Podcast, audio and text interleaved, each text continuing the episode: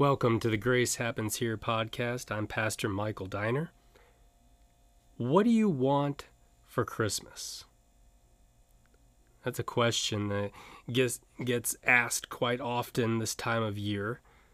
It's certainly a question that I've asked my children. In fact, we've gotten some magazines that were uh, delivered to us. Uh, one of them's from Amazon, and, and a couple other places that have all kinds of toys and stuff in them, and we let the kids have them. Said, hey, you know, you can um, circle some of the things that that you might want for Christmas. Well, it wasn't too long later we received those magazines back with almost every single toy circled. It's safe to say we all want something for Christmas. We all are, are looking to be able to give and, and maybe also receive that perfect gift, that special thing that maybe we've been looking forward to getting for, for a long time.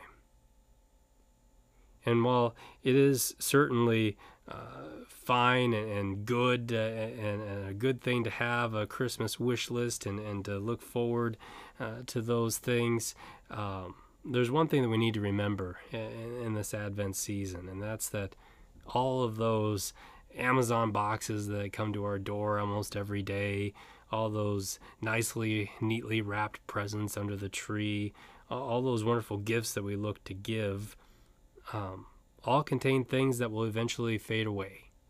Things that are, are, here today uh, and gone tomorrow, things that are not eternal. As great as they may be, as wonderful of gifts as they may be, they're, they're just not eternal things they won't last. And so this season of Advent redirects our answer to that question what do you want for Christmas? Because the, the truth is, we have received something far greater than all those earthly treasures that we look forward to giving and receiving at Christmas. The true meaning of Christmas, what it's really all about, is, is the greatest gift we've ever received and that's that little baby in the manger. Our Lord and Savior Jesus Christ, born to be our Savior, born to give His life for ours, to give us the wonderful gifts of forgiveness, life, and salvation in Him.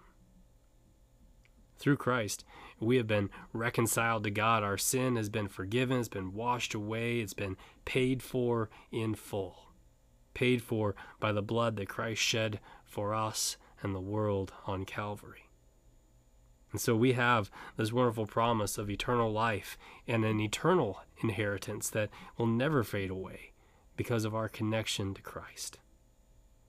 And so this Advent season as as Christmas approaches and you hear that question over and over again, what do you want for Christmas?